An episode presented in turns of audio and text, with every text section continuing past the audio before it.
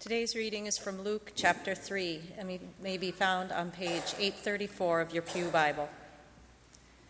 In the fifteenth year of the reign of Emperor, Emperor, Tiberius, when Pontius Pilate was governor of Judea, and Herod was ruler of Galilee, and his brother Philip, ruler of the region of Iturea and Trachonitis, and Lysanias, ruler of Abilene, during the high priesthood of Annas and Caiaphas, the word of God came to, the son, came to John, son of Je- Zechariah, in the wilderness.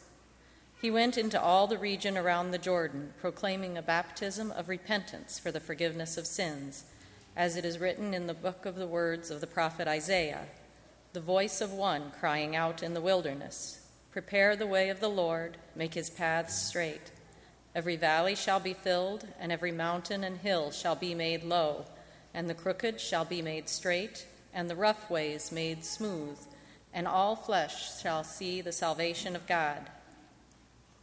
John said to the crowds that came out to be baptized by him, You brood of vipers, who warned you to flee from the wrath to come?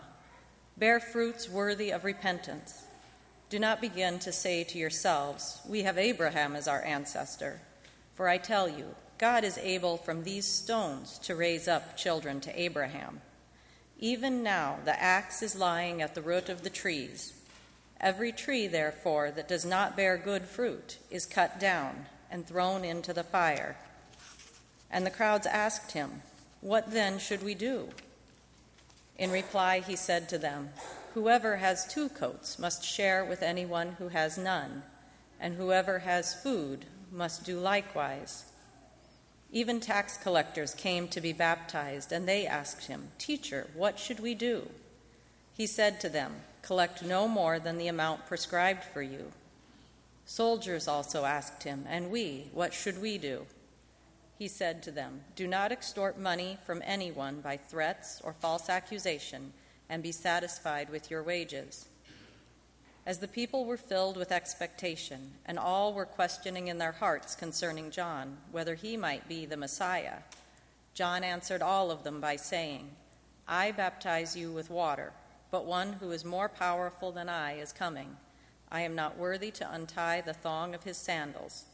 He will baptize you with the Holy Spirit and fire.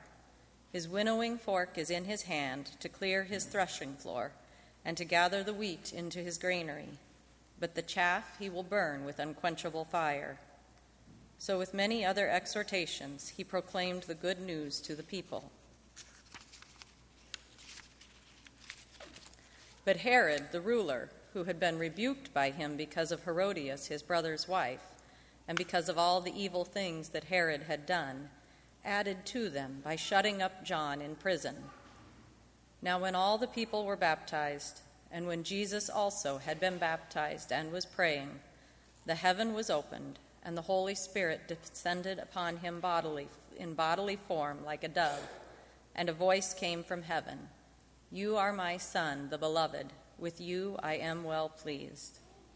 Word of God, word of life. Thanks be to God.